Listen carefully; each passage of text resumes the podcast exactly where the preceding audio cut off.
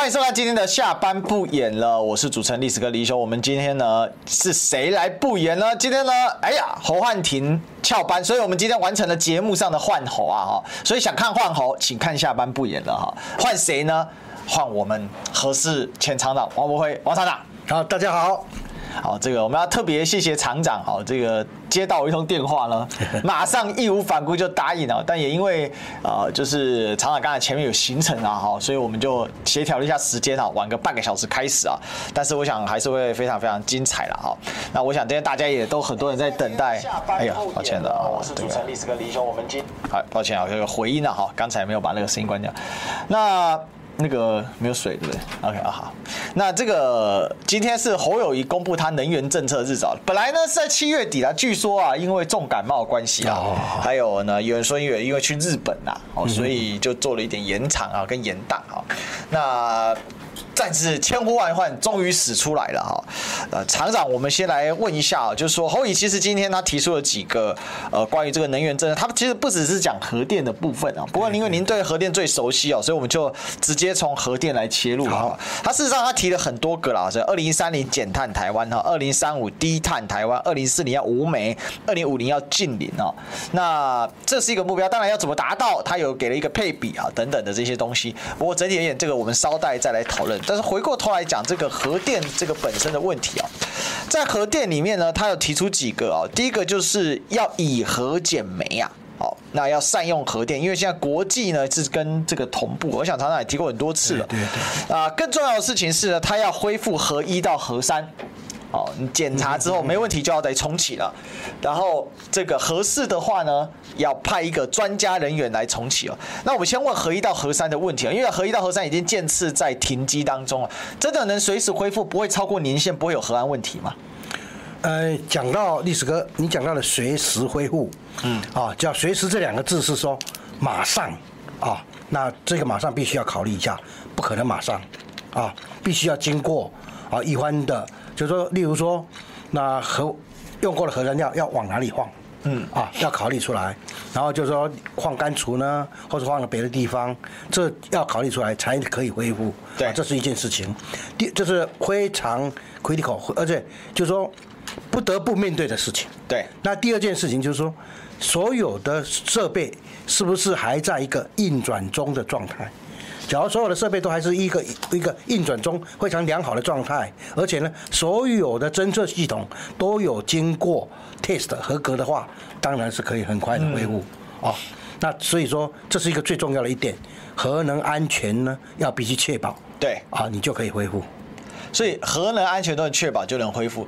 那首先，其实有几个内这个内涵的一个部分了哈，就说呃，这个像是黄世秀在脸书上面有提到说，侯版的能源规划配比，他说二零三零是核能十二趴，上年也是十二趴，那就是一二三演绎的一个数字哦。那核四会啊、要加进来才会到二零四零年才能变到十六趴哦。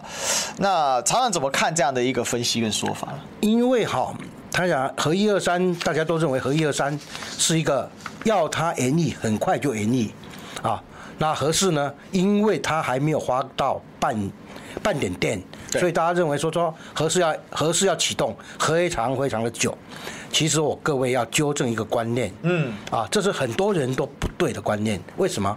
因为核四当时马政府的是要求一号机安检后封存，安检是谁安检呢？是经济部有个安检安检小组的安检后封存。二号机呢是及时停机，所以二号机要及时停机是盖到哪里完全 stop 掉。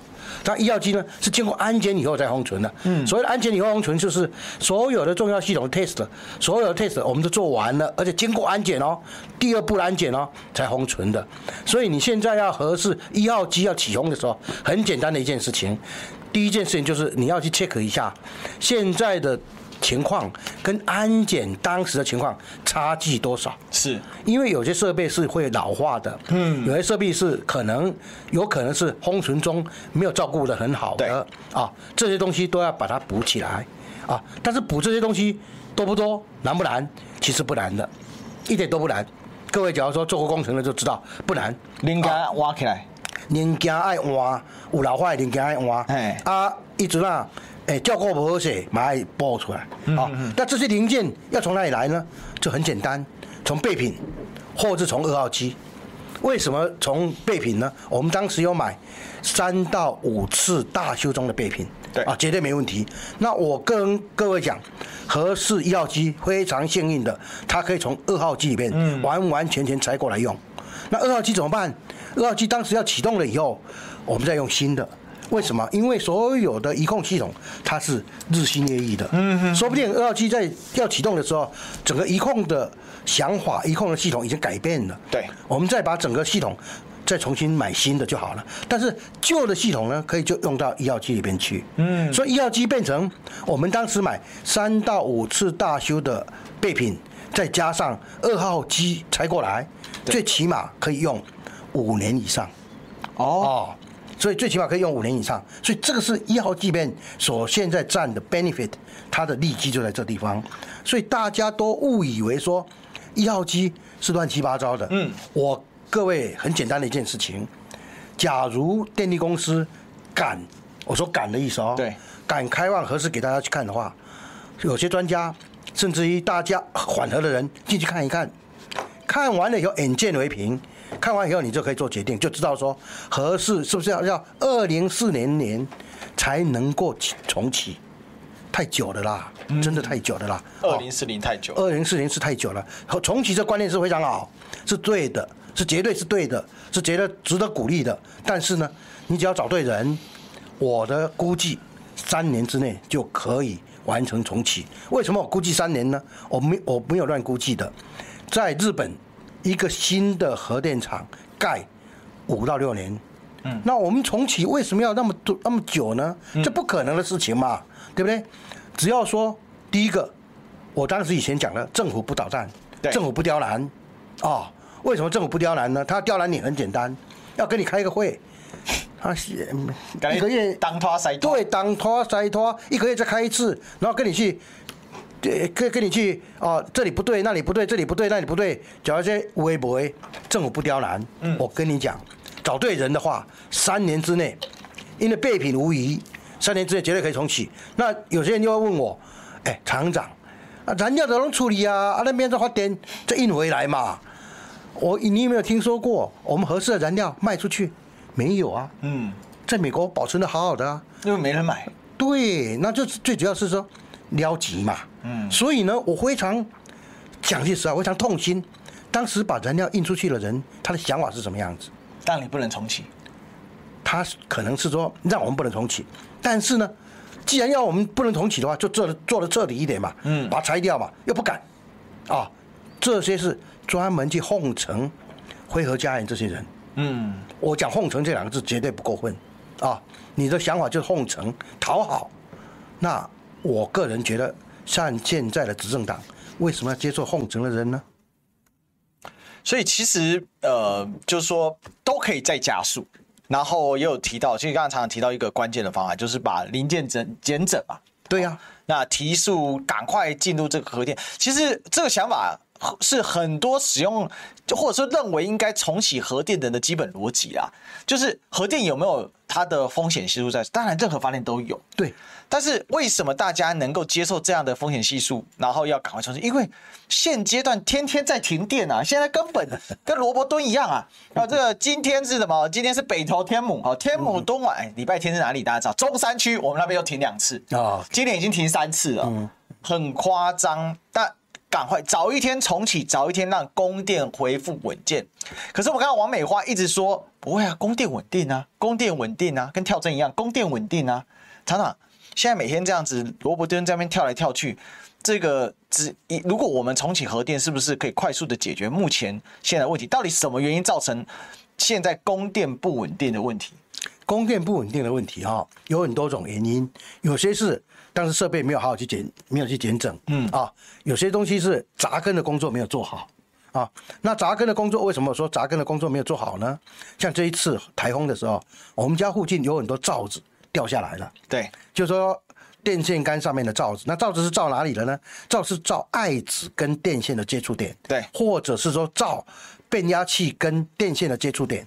那这个罩子要罩起来，免得松鼠去的时候啊产生啊断电。那这些罩子掉下来了，嗯，我坦白讲，我跟电力公司都有反应，但是呢，到目前为止，好像还没有人去做，这是非常重要一件事情。扎根的工作做好，你就不太会断电。嗯啊，这是第一件配电的部分。第二件让供电无疑嘛。啊，七月二十一号从二阶台中的天然气二阶二阶厂发生的控制系统有问题。嗯，结果呢，大潭电厂、海湖电厂一下子变做零了。对，大潭电厂从九十几 percent，噔噔噔噔，一直降降到二十五 percent 左右。嗯，啊，有一个降到二十五 percent，天然气供应不足啦。只要继续再下去的话，大潭电厂停，海湖电厂停，我跟你讲，北部地区就一定要限电了啊。对，那电力的经营不是这回事的，电力的经营是要天天有电。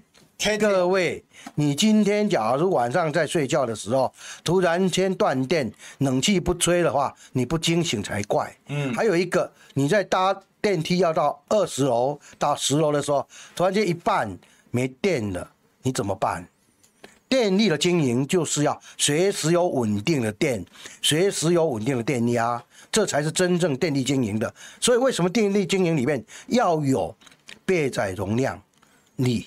就是在这里，甚至于有一个国家来跟我讲，我备载容量率定十五趴，我还觉得不够，啊，还觉得不够。那有些我们台湾有些人认为说，我一下这备载要装下，我游览车干啦，要用干啦四台尔，我买五台、买六台、七台要装下，对吧？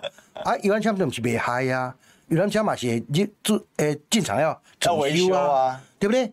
所以有一个备载容量率。电力这是不能取代的，嗯，所以备载容量是是非常重要的，啊，所以民进党很神奇哎，他还把法定备载往下修哎，他说我不需要这么多备载，对呀，他要打破，他要认为他是有创建的，那我们也没办法啊，因为我就可以这样讲，曾经有一个国家的访问团到龙门去的时候，他就跟我讲。他们国家备载容量率最起码要十五 percent，为什么？他们不能忍受他们国家的任何一个工业用电突然间断掉。对，那个国家呢也很少断电，所以这个这个东西就是观念上的不一样，会产生所有情势风格的不一样。嗯，对。所以其实讲白了，就是说到目前为止，民进党事实上对于呃这个核电政策，它根本就。反正我就是要好戏啦，我就是要飞回家，不管如何我就要这样做。今天谁提来都没有用。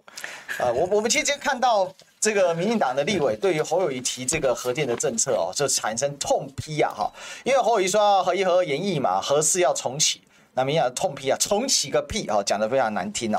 我们来看一下。呃，这个谁说重启这个屁？哎，这民进党的立委，我们来看一下是哪一位立委啊？哎呀，这个新闻给载下来啊。对对对。哎，首先呢是呃这个呃他们目前呢哈，民进党包括像是新北市的立委参选何博文啊，他就说重启何事情何以堪呢？哈，那他的意思是说呢，哦这个要。侯友宜这样做是背弃对新北市民的承诺啊！过去呢，侯友宜呢反对干式储存厂啊，未来合一合二如果延役，那些废料在哪里呢？你继续延役，你的废料堆在哪里呢？哦，这是第一个啊。那我们先就这个回答好了，厂长，这个民进就是盖干式储存厂啊，那对对不对？干式储存厂就可以，干式储存厂可以的话，就把废的燃料、用过的燃料放进去干式储存厂，是就可以延役啦，对不对？再评估一下。在哪些设备再继续评估一下，当然就可以延役啊，嗯、对不对？那为什么不行呢？嗯，那另外呢，刚才讲到这个重启的屁哦，是谁讲的？是赖品瑜啊。哎呀，那赖品瑜呢？当然这两天因为这个馆长的这个就是，我请教一下，我打断一下一件事情，各位赖小姐，你去过合适吗？进去过吗？你当然你以前的时候儿子重启的时候你进去过，你了解吗？我这一句话就想，你是工程背景的吗？你了解吗？我就这句话打五六个问号，那你不了解的话，你不要一天到晚说，因为你是东北角选出来的立委，就以为认为你很了解合适。对不起，我对你这个这一点我要打个问号。嗯，我必须要真的讲一个问号。你的背景是什么？你的背景是文学的、华丽的 cosplay，cosplay。OK，所以呢，你只要背景是工程的话，还可以讲。然后呢，你进去合适是一个参观访问团。你的你到底了解合适有多少？啊、哦，我们对一个了解合适多的人，才可以真的讲话，好不好？不要说因为你是个立委，你就可以说重启个屁。其实我跟你讲，你这句话真是一个屁话。嗯，我今天很少讲这么重的话。我今天当是一个退休的厂长，我不应该认，但是我真的要批评你，这真是一个我听不下去的话。虽然你很不会对我很不爽，我大我大概知道，对不对？但是呢，我们两个专业，我们能比吗？对不对？我，我是我我我真心觉得常常讲的非常，我真的很，我今天对他是重启的币这件事情，我觉得你的专业有多少？请问你的专业有多少？你讲出来，让我们心服口服，好不好？历史哥，我这样讲好不好？当然是非常好，但是问题是，他怎么说呢？他说一九年。进入了除役工程，都已经拆除了，拆除的相关是不可能发电。他说谁拆除的？核四的一九年核四被拆除，进入被什么拆除？核一啦啊，核一一九年进入拆除工程，不可能重启。哦，他意思就是说这样子是一本正经讲干话。然后呢，今天讲到了核四是假议题啊，没有能力啊处理核灾核废啊，这个这个是他意思是说，过去侯友谊啊，好，就是等于说啊，这个是反对核电，但侯友谊已经说我是核安，不是核反对核电啊。哎呀，我说这这在打文字游戏。这些这些立委哦，很我讲很简单的一件事情，柯批亲自到湖岛去，虽然你们对柯批不同党，但是呢，党派之间。是对科学是不分党派的，是党派之间不能因为党而反对科学，科学永远是正确的。科比到了湖岛的时候，湖岛人跟他怎么讲？假如我们有深水池，我们就不会发生湖岛事故了。科比亲口跟我讲的，湖岛的人跟亲口跟他讲的，一个发生湖岛事故的人亲口跟科比这样讲，我相信科比没有说谎，而且这确实是一个事实。嗯，你们今天说核四啊危险。我问你，你跟我讲出来，危险在哪里？我请你跟我讲。有些人跟我说核四会爆炸，嗯，我请问你，核四在哪一个地方会爆炸？不要讲通，就是讲这广泛的话、嗯、啊，哪里会爆炸？哪里有危险？会怎么爆炸？怎么爆炸法？怎么一起爆炸？我们要对人民负责嘛。啊，我们我是盖工盖合适的人，你就很简单的跟我讲，哪一个阀会爆炸，哪一个地方会爆炸，哪一个地方很危险，你就跟我讲清楚。你只要能够讲清楚，我服了你，好不好？但是问题是，他不跟你讨论啊，他也不会找厂长去讨论。其实今天赖清妤让人家最觉得恶心的地方是，他爸爸赖劲麟哦，云豹光电这几年拿了多少光电的相关的案件？那为什么光电比例要一直拉高呢？因为刚才小编有秀一张图嘛。大家有没有看到这个二零二零二五啊，非核家园它怎么来达成？它那个达成的方法是什么啊？就是呢，八十趴火力，二十趴绿电，核能直接淘淘汰掉。但是在当这个核能已经被欧洲等先进国家已经列为绿能的时候，民进党是视而不见呢？哎，奇怪，过去他们动辄就提这个欧洲怎么样，欧洲好先进，欧洲怎么样？那奇怪，今天突然之间，欧洲又突然从这个世界地图上消失了，厂长。哎，我跟你讲哈，我们的立委啊，立委大人，我坦白跟你讲，我们必须要秉持了良心来做事，这是我一件事情。我不去批评你们的做生意，我不我不管。但是呢，你跟我说合适是危险的，合适是怎么样的？请问一下哪里危险？你就告诉我们的人民嘛，你就告诉我嘛，对不对？很简单嘛，就这样嘛，我就只要求这一点就好。我到我有人跟我说，哎呀，核四会爆炸。我问他说哪里会爆炸？嗯，他讲不出口啊，对不对？哎，他就他是讲出来就好啦。赖赖品瑜哦，除了痛骂重启个屁之外，从头到尾呢，就是骂侯友宜是两面手法，侯明是政治语言，侯友宜是深蓝投名状，侯友宜叭叭叭叭叭叭，哎，就就没讲到数据，什么都没有，就没有数据，只有政治语言。厂长，我跟你讲哈。政治人来干涉科技，这国家不会进步。嗯，我讲我讲句实话，因为我在盖过合适的时候，我也被人家痛骂过。但是呢，我当时反过来问，他说核四会爆炸，我说哪里会爆炸？请您告诉我好不好？他说像福岛一样爆炸啊。那为什么福岛是怎么爆的？他知道吗？我请问一下，福岛是怎么爆的？因为福岛在会燃，就是说用过燃料池的上方产生了氢气。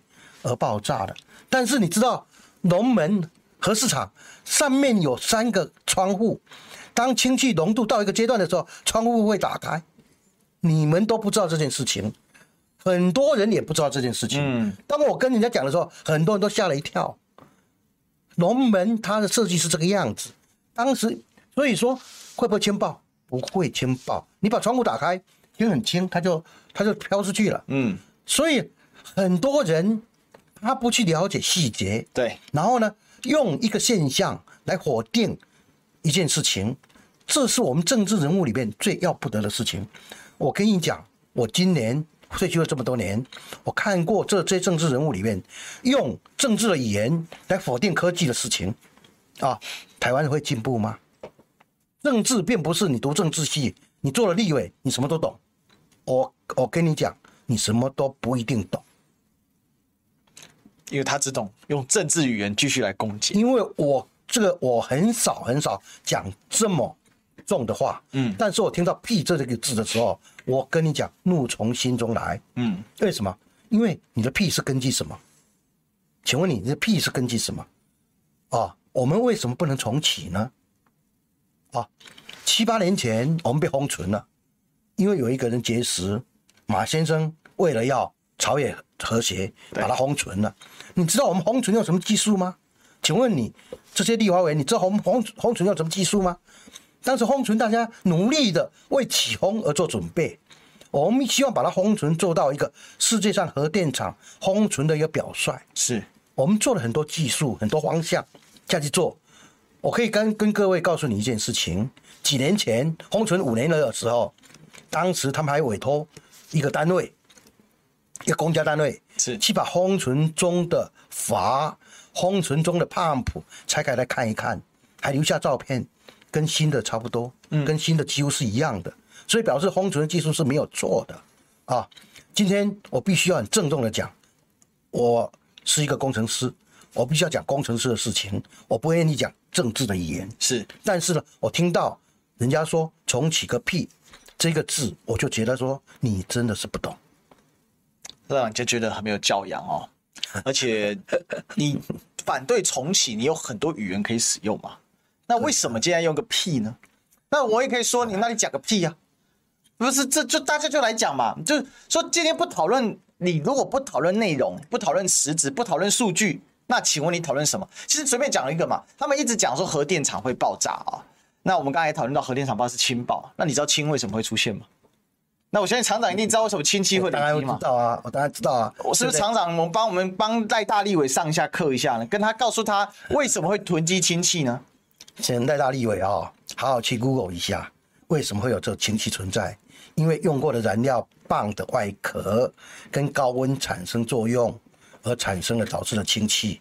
那氢气呢，在屋顶再会往上飘，累积了以后它爆出来了，就很简单，就是这个道理啊。那我相信其他我不要教太多了，不要讲太多了啊。那这个氢气累积的时候，为什么？所以呢，核市场。在燃料池用过燃料池的上方有三个窗户，那个窗户不是一个小小的窗户，是一个很大的窗户。当有燃料，当有氢气浓度的时候，窗户打开，氢就出去了。是很多人很多人都还不知道我们的设计有这么样的仔细。那这个设计是不是是更先进的？对比福岛核电厂？当然啦、啊，当然啦、啊。所以呢，很多人都不来问，很多人都以为说福岛爆了，想当然了。核四核四也会爆，对，这就是我几乎是听到这些所谓反对重启核电的人基本说法。甚至于我可以讲，我跟我跟挑战一件事情，我们台湾有一个诺贝尔奖得主，他说我没有说哦，他说日本人都没办法处理，我们台湾哪有能力处理？我跟各位讲，世界上三大核灾发生在哪里？美国的宾州、前苏联、日本，嗯，这三个国家科技都比台湾发达。所以你可以说，哎呀，科技发达的国家都会发生核灾了，那台湾还能盖核盖核能电厂吗？那台湾四十年不发生核灾，为什么呢？那我问你，我请问你一下，印度，它有很多核电厂啊，嗯，印度为什么不发生核灾呢？巴基斯坦也有啊，它为什么不发生核灾呢？韩国也有啊，对不对？它为什么不发生核灾呢？华国也有啊。其实各位仔细思考一下，很多的。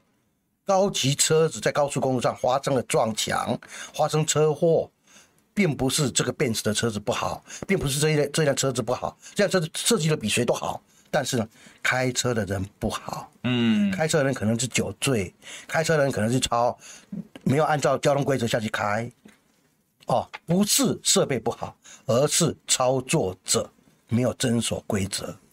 你只要乖乖的遵守规则，它都会很好运转的。有一个人甚至问我问我一件事情：那印度人怎么会遵守规则呢？对不起，印度人这么多，进核能电厂工作的人都是优秀的人，他们呢才是真的遵守规则，非常重要。遵守规则，遵守交通规则，是一切公安安全之母。其实这里面呃还有一个问题，我是觉得可以来进一步请教，就是说侯一旦今天抛出了这个风向球，那也提到这个能源配比的问题，所以我们看到呃黄士修其实在脸书上的发文是呃这个是提出质疑的啦，但总归是一个方向哦。厂长，那你怎么看？就是说现在看起来在野党包括郭董早就明确挺核能。那这个柯文哲也发表过挺核能，对对对。那侯友宜这次也是更明确的，而且也把相关的计划都拿出来。当然，这个计划最后能不能落实或者是执行，那当然是一另外一件事了。但至少态度上，在野三雄啊，我们可以先用叫在野三雄来形容了哈。嗯，都是方向一致的哦。对你来讲，是不是觉得心中有一点点欣慰呢？虽然。民进党依然在阻挡啊！我们看到赖清德前阵子是有提出说核能做紧急用电啊，这个那时候我也有访问过厂长嘛，那也聊过了吧？好的，这个等一下如果有时间我会再补充一下。但整体来讲，马上蔡英文就打脸，好说不行，好没有这种东西。那你怎么看现在这个在野渐渐的都对核能采取一个相对积极的态度了？对你来说有什么样意义？因为哈，所谓在野对核能你要用积极的态度，然后呢？呃，执政党呢说，我紧急的时候才要用，啊，各位，我就一个一个台大医生，一个医学的教授跟我讲了一句话，他说他很厉的哦，他跟我说，执政党西亚给翠配，你明知道核能不能紧急用，你一定要找一个理由出来，然后呢掰一下，才自己有面子。其实我跟我跟各位讲，很多的科学不需要去考虑到面子问题，科学就是科学，啊，各位你看到我们台电有某一个电厂，嗯，它的 test 一直做不上来，就是做不上来，而不是说总统命令他明天明天启动就有办法启动，不是这一回事啊，科学就是科学，工程就是科工程啊，一定要。大家尊重工程，尊重科学，这个国家才会进步。我再三的讲，各位，你就要看到雪山隧道花了十几个行政院长一直盖不出来，到最后为什么盖得出来？仔细思考一下，啊，为什么？不是雪山隧道不能盖，现在隧道隧道已经在通了，不是不能盖，是花了几个十十几个行政院长就是盖不成。啊，有些人说挖到挖到水脉，有些人说怎么样怎么样，反正多很多理由。今天核能要不要用，只要看世界潮流就够了。嗯，我们台湾人没有比人家聪明，台湾人呢也没有比人家笨。台湾人的政治人物就喜欢找借口，这是最重要的。曾经有一个讨论会的时候，嗯，在讨论说核能的比例要多少，一个曾经当过部长的教授，他讲了一句话：啊，你看日本的好啊嘛，日本最起码要二十啊，到三十啊，你看日本就好了。日本在能源危机的时候，他花了很多钱去买石油。日本在三一以后花了很多钱去买天然气，到最后他为什么还说百分之二十到百分之三十呢？显然他是有研究过的。是啊，你台湾难搞，必然卡搞。我就是讲这句话，你台湾难搞，必然卡搞。你就讲我直接做搞的哦，我唔免核能要紧哦，我有法度跟你处理啊，那我服了你。台湾人有比人卡搞不？无啦。真的没有台湾人没有比人家厉害啦，就台湾的政治人物嘴炮比会讲而已啦。台湾政治人物嘴炮比较敢讲啊，其实我想，厂长是工程人啊，我们访问过好多好多次了啊。哎，但是厂长那么久以来，厂厂长很少去回答政治语言啊。但是今天一个个屁哈，实在让人觉得愤怒异常啊！真的，那今天的标题大家也会觉得奇怪，哎，历史哥今天下这个标题好像下的很凶，对不对？我告诉你，这个是潘 Sir 亲自点的哈，这是我们五二的大家长啊。所以说，看到光电乱下，还放任民进党鬼扯反核嘛？我想，年轻人或者现在主流民意对于核能这件事，渐渐是趋于一个肯定的。那为什么科学终将胜利吧？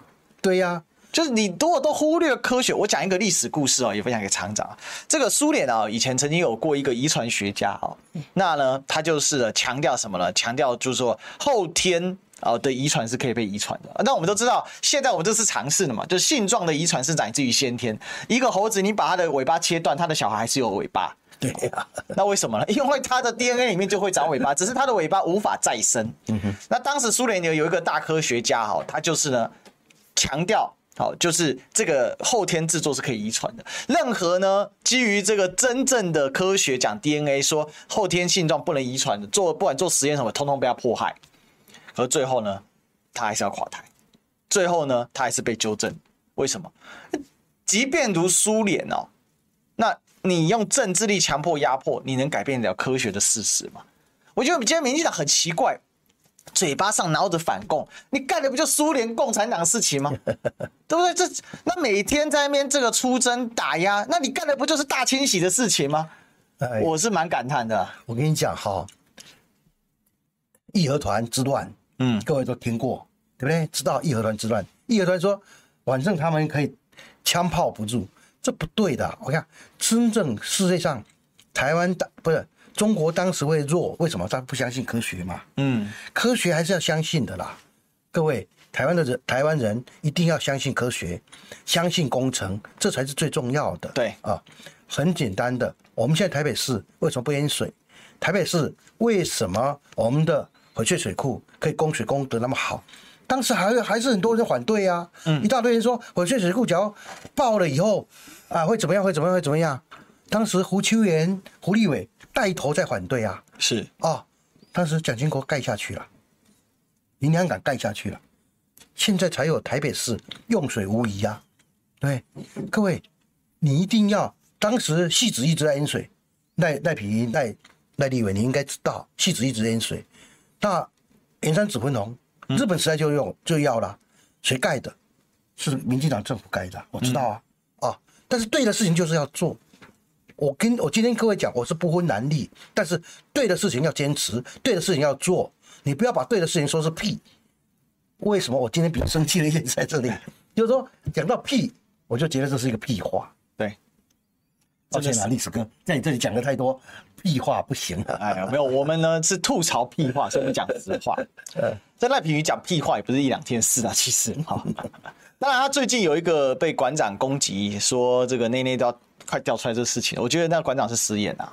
哦，那我们不知道哦。对了，好，那但是那是另外的事情啊，所以一码归一码。对对。那你今天在核电上鬼扯哈，那是你就讲屁话。当你批判别人讲屁话的时候，你自己也在讲屁话。啊，那实在是很糟糕。那另外一个来继续来请教，就是说我们当然既然这个厂长是科学人啊，是工程人啊，那我们就要来讲比较科学工程的部分啊。那这也是今天为什么世修在脸书上提出很大质疑的啊，就是侯伟提出的这个能源配比的规划啊。那我们请小编把那一个能源配比的规划，那个是侯乙他们的图卡啊，给大家看一下。民进党目前的规划呢是二零二二年呢。那当然，现阶段我们是四十这八十二点四的这个所谓的碳排了哈。那主要的是什么呢？一个就是燃气、燃煤、燃油哦，是占四十三点六，燃气呢是占三十八点八。哦，那再生能源呢？啊，就是剩下的部分了。核能是八点二，再生能源八点三啊，然后呢，抽蓄水力是一点一，那这样是凑成的所谓的干净能源啊。那你讲本来规划是二零二五啊，是三十燃油呃燃煤燃油啊，然后呢五十燃气，二十再生能源。那洪森汉呢？好，这个说这反核立委，他已经说二零二五应该是做不到，但我们会严一点，二零二六就做得到了。好啊，我是觉得。这个也是屁话的成分是居多了哈，等下来也来请教厂长啊。那再来呢，这个国发会啊，根据民进党国发会所规划的，啊再来呢是呃再生能源到二零三零年的时候要提升到三十趴，然后燃气五十趴啊，那燃油燃煤再降十趴，降到二十趴，所以加起来啊，就所谓的这个我们说会排碳的这个能源呢是升到七十趴。而侯友宜今天他们呃就提出来了一个数据啊。这个减碳台湾二零三零的时候呢，百分之十四燃煤燃油，百分之四十五燃气，哦，再生能源是百分之二十七，好，然后呃这个干净能源核能呢，要提升到百分之十二哦。那世修意思是说，这十二应该就是核一、核二、核三没有核四啊，哈，所以他质疑说，你这个表本身是不是？呃，有有其有这个有这个，就是所谓讲讲白了，就是空话的成分哦。那另外呢，这个低碳台湾二零三五哦，是百分之十二的核能依然维持着。好，那我们请常常因为常专业的哦，就说看到这个能源表配比啊，二零三零跟二零三五核能都是一样，那就代表没有新的核能加进来哦，还是说其实是有，可是因为我们整体的用电上升当中，所以刚好只是米平那个比例而已。我觉得应该把新的核能加进来。我跟你讲句实话，嗯，大家都以为说核四重启，啊，是一个非常艰难的一件事情。对，其实核四重启，我刚才就谈过了，并不艰难，而是艰难的地方是在哪里？是决心，决心啊！再三的讲了决心，艰难的地方是在决心而已。核四重启其实很简单，怎么简单呢？我们医药机已经做过安检了，对。那在日本呢，只做过安检以后，三个月之内就换燃料了。嗯，在日本就是这样。我们当日本顾问就是跟跟我们这样讲的啊，就是安检完三个月，安检完三个月就换燃料。那安检完三个月是什么？是我们做一个 test，叫做整体泄漏测试。整体泄漏测试英文叫做 ILRT。经过这个测试，三个月之内，日本就换燃料了。对，日本这种严格的国家都是换燃料。这个整体泄漏测试非常难做的，我们把它做成了，三个月之内就换燃料。但是呢，整体泄漏。泄漏测试的时候是怎样？我们还没有做完的时候就已经被宣布封存了，所以我真的没办法，我真的也很伤心的这件事情。嗯，那好了，大家又说啊，三整体泄漏测试三个月之内就可以换燃料，大家又说现在重启很难，那很简单的一件事情，你可以现在派一笔一一些人，一个系统一个系统去看这个系统跟安检前差在什么地方。跟安检前差在什么地方？嗯，假如这个安检前它的哪一个设备，因为这七八年啊搞坏了，或者是老化了，就换掉嘛，是很简单嘛，把它换掉嘛，就回复到安检前时的状况，那就好啦。那再就再加上一些做功能的测试，是跟系统性安全的测试，那功能测试跟系统性安全的测试都已经做过了，就好像一个人。他的考题都已经给你了，你再去考一次，哪有不过的？所以呢，很多人都把它列为非常的困难，好像不能不可挑战的。其实我讲，我们做过，我们知道，我们做过，我们知道，你当然困难的地方你都已经挑战过了，是，只是说你愿意不愿意再接受这个挑战一次？嗯。而且这个挑战呢，还比以前所遇到的问题还单纯一点。你只要哪一个地方没有没有设备，你还可以去二号机调用这个设备过来。是，只要把文件处理好就好了。我是讲一件很负责任的话，所以呢，三年很三年差不多。有人说是十几年，这是经济部讲的，不是我讲的。我从来没有讲过十几年哦。啊、哦，那有人说是六年，我也没有讲过六年哦。嗯，啊、哦，我是讲了三年，或者是顶多在五年。但是我一个条件，政府不捣蛋。政府不捣蛋。所谓的政府不捣蛋，人家问我说：“哎，陈总，你为什么说政府不捣蛋呢？”因为我被捣蛋怕了。我被捣蛋怕了。亲身经历，亲身经历，亲历者，亲历者。我跟你讲为什么？当时马政府时代的时候，嗯，我们要做 test，N 能会给我开两个违规。他不来结案呢、啊，他不来结案，我就不能做 test 啊。是，到最后我只好我只好换话说，你不结案可以，这个厂不能完成 test，就是算你的，算你的账。哎，结果那两个那两个联动会的关联，赶快隔天来结案，不是不能结案，是可以结案，而是他不想来结案。嗯，啊，所以呢，我非常了解政府不捣蛋，所以政府不捣蛋的时候，政府要根据科学。他不要说要去讨好某一个人，啊，要去讨好某一个人而做某一件事情，是大家都根据科学来做。所以呢，我曾经在当核市场厂长的时候，我很感慨的讲了一句话。华视访问我，我说啊，科技的事情归科技人解决，嗯，科技人科技的事情，假如丢给政治解决的话，这个国家就完了。福岛就是这个案子，是科技的事情没办法交给当时的厂长来解决，而丢给首相来解决，坦白讲，这个事情就完了，真的是完了啊！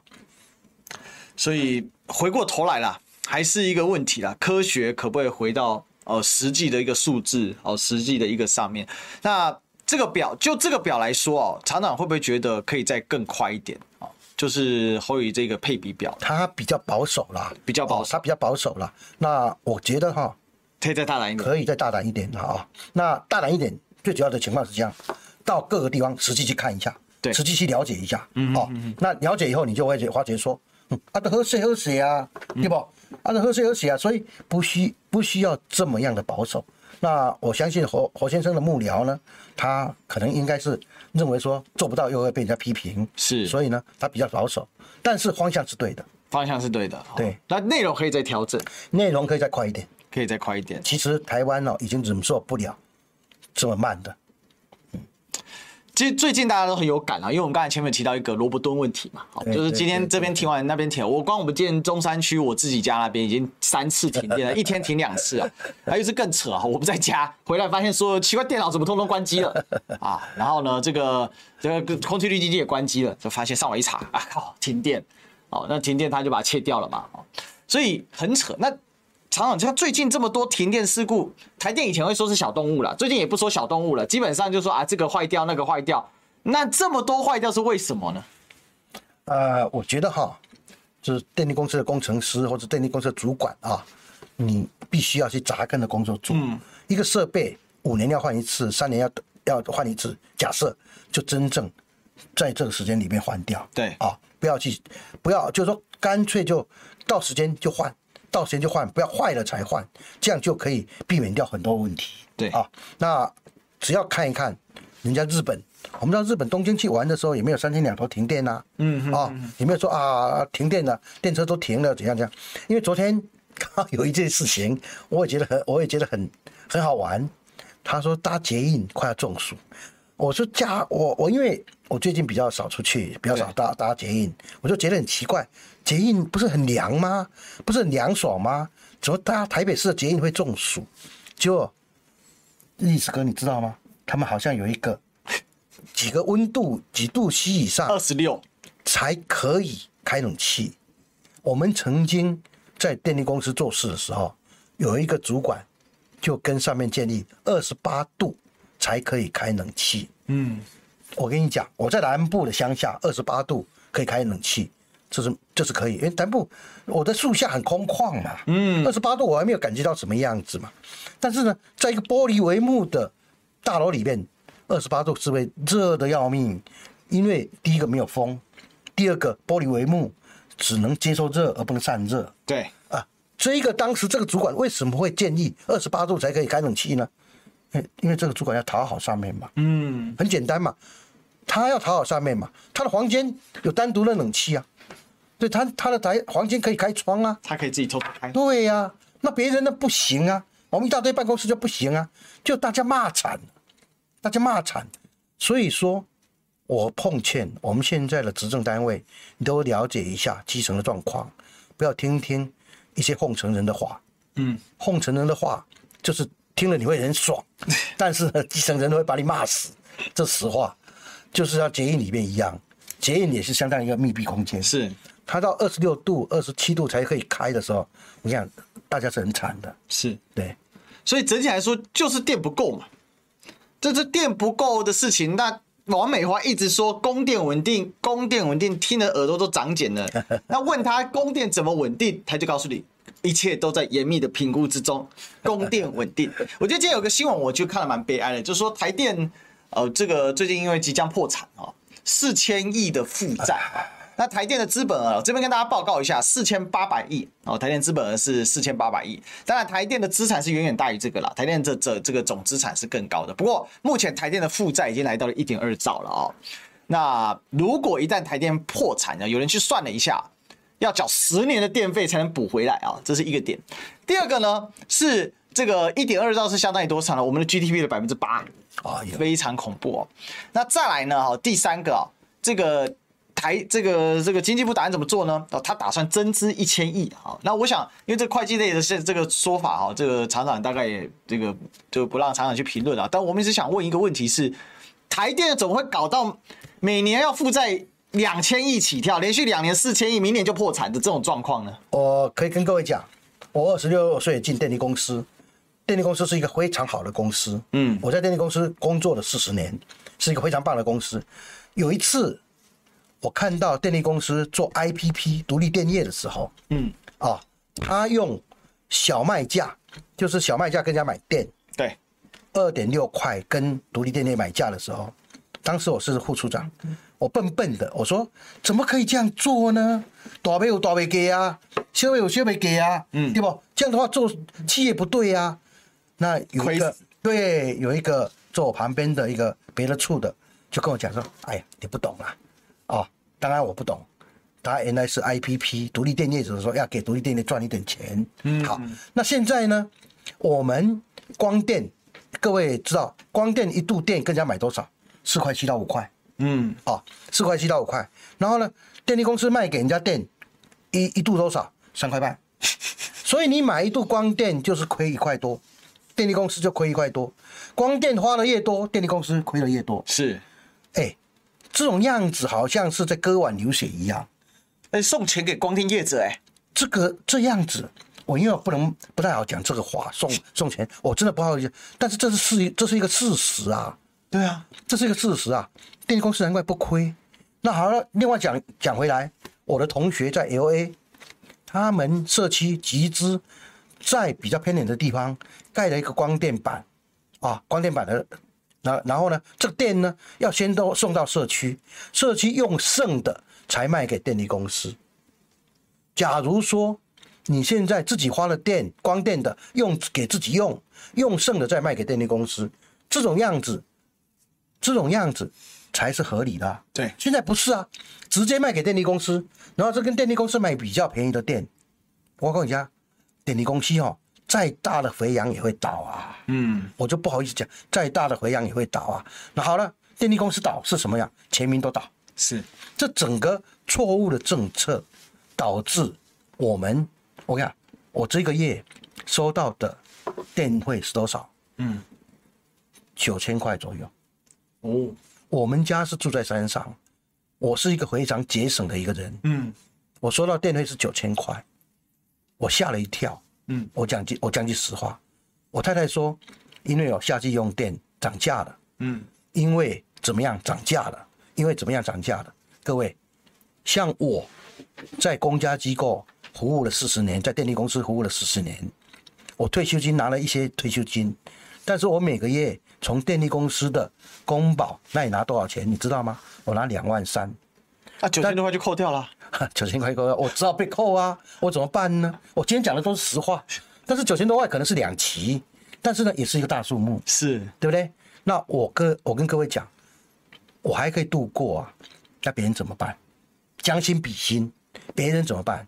有一次我到万里去吃饭的时候，一个小吃摊哦，我跟他讲，我就好意思跟他讲，哎，最近生意好吗？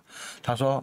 电费涨得太多，他不知道电力公司退休的电费涨得太太多了，他几乎生存不下去。我说：“那你生存不下去怎么办？”他到最后我只好关了，我只好关了。啊，那各位，因为什么？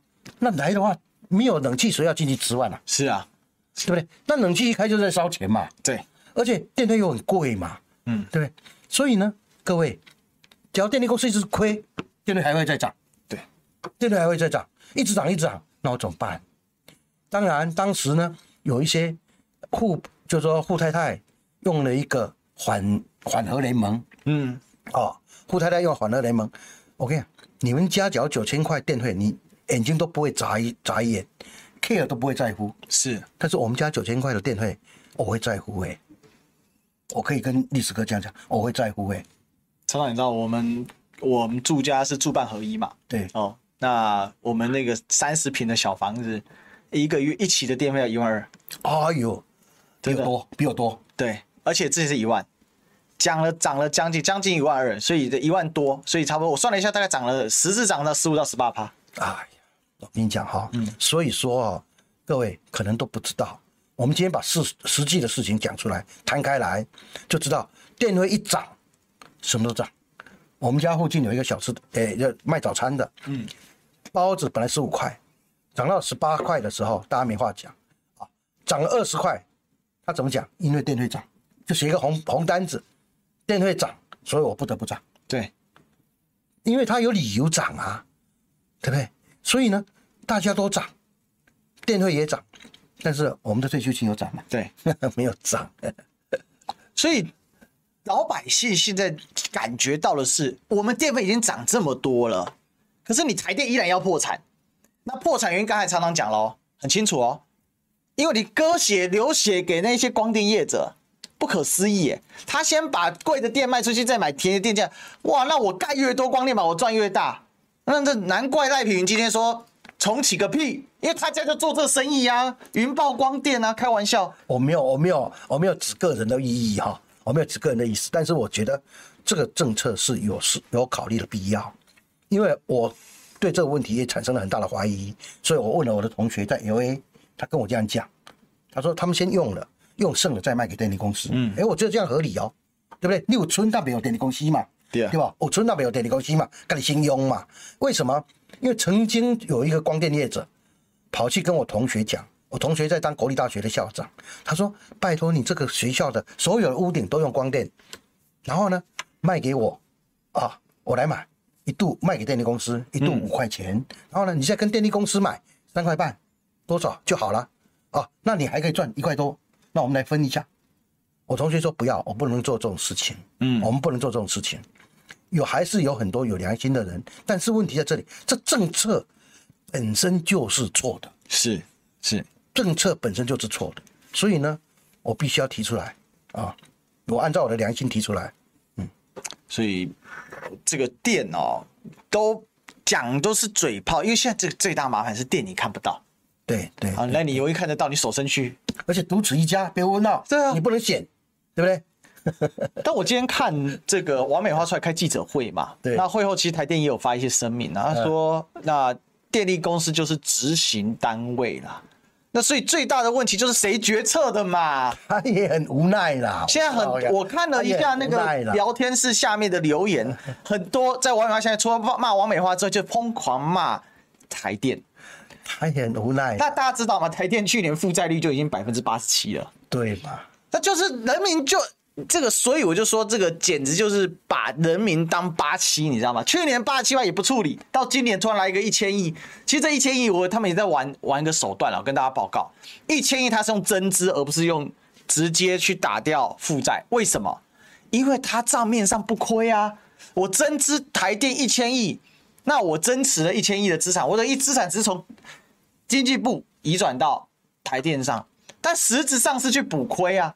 那他就玩这个嘛，到时候就说这样子啊，这个增资你看哦，这台电将来呢，哈，这个股本慢慢赚回来啊，这亏损慢慢打平，后你看全民都还有受益哦，就随便帮他想理由啊。第二个，现在台电要补这个钱，等到明年的这个选完之后，他可以说没有那个增资一千亿哦，是要增加发电的韧性啊，好像啊，现在大家都会自己加韧性两个字，帮他解释，帮他说，蛮可悲的，厂长。哎呀，我跟你讲哈，一个公司体质不好啊。那再怎么样，再怎么增资，再怎么增资还是亏啦。其实哈、哦，台湾就是需要一个非常好的电力公司。嗯，因为台湾的电要是工业之母，台湾的电力公司假如没有技术，台湾电力公司假如你限制它，这个也不能用，那个也不能用，这个也不能用，那个也不能用，然后在在他身上一直捞钱的时候，我跟你讲，这是台湾的悲哀，真的是台湾的悲哀。嗯、我今天很沉痛的这样讲。你不让他损益平衡，而让他一直亏的话，这是台湾政府的悲哀，对我们下一代的悲哀，真的是这样。那就只能不断增资啊。那能够增资多久？请教一下，一年一千亿，整个能能耐多久？那够吗？你就是一年亏两千亿，对呀，就是被他一直一直一直吸血，一直吸血嘛，对，对不对？那我请教一下，你今天。国内没有一个健全的公司，像中油、台电这些不健全的话，国营机构、国营机构都不健全，怎么活下去啊？嗯，国营机构不健全的，我们看到很多倒了很多啊，像，诶，国营机构有些不健全的，台台糖也几乎不做糖了嘛，对，是不是啊、哦？有一些台台糖现在靠卖地在。对呀、啊，嗯，啊，台湾机械也都不行了嘛。那你现在唯一的很很健全的，我在电力公司服务了四十年，很健全的是台电跟中油，你必须要扶持这两个公司，把它做好，让它体质做好，整个国家才有希望嘛。我真的，我今天讲的是实话，嗯啊、哦，你看，像我一个人住，像我不是我一个，我们家住山上，我们是用电很省的人啊，平常。不是开电开冷气开一晚上的，是睡觉前一小时半小时才给他开冷气，而且要设定睡完一小时就关掉的。我一个月都要九千多块，我都不知道该怎么办了。我跟你讲句实话，我都不知道该怎么办了。我就要赶快盼望冬季赶快来。这现在动辄三十八度、三十九度，啊，体感都破四十度啊！对呀、啊，太恐怖了哦！对呀、啊。那你说我可以不要用，我可以不要用洗衣机吗？对不对？那我常常在下雨，我那里可以不要用烘烘烘干机吗？我可以不要用冰箱吗？对不对？当然都要用啊，这是人生必需品。那冷气我可以把它时间调调低一点，是。但是呢，我还搞到九千多块，这是我对我来讲，我是觉得我不知道该怎么办。哦，有没有？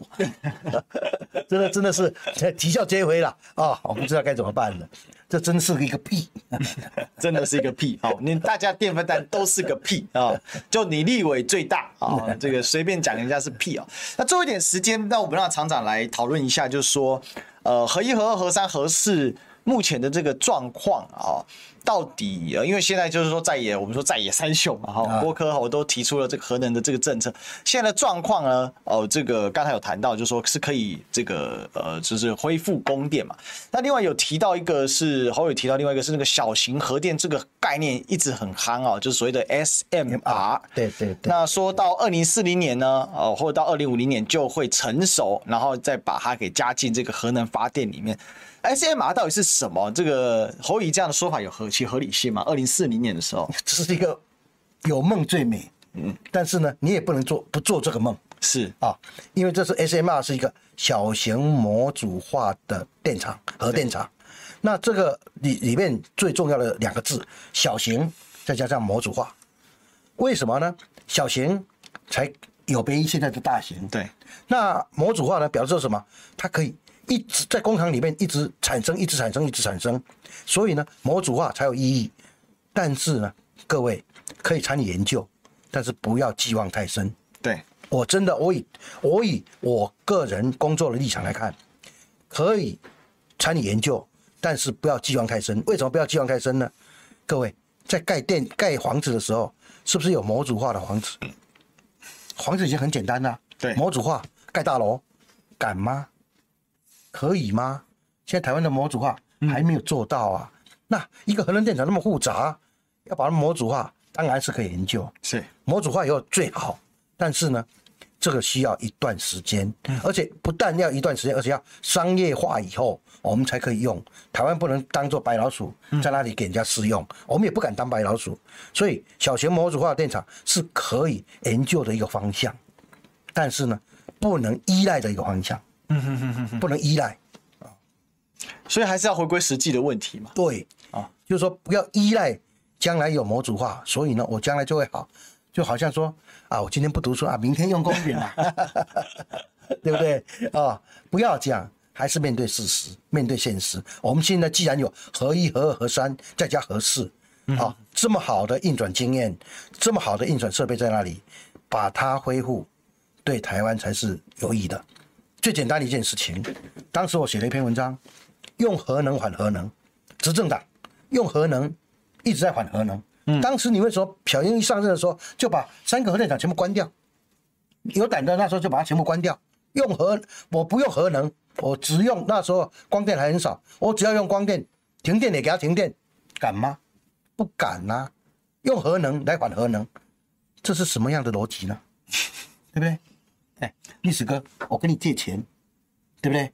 然后呢，又还你，对，这不对嘛？嗯，哦，这让我想到他们还干了一件很屌的事，用紧核能的紧急发电机组来补电力的不足。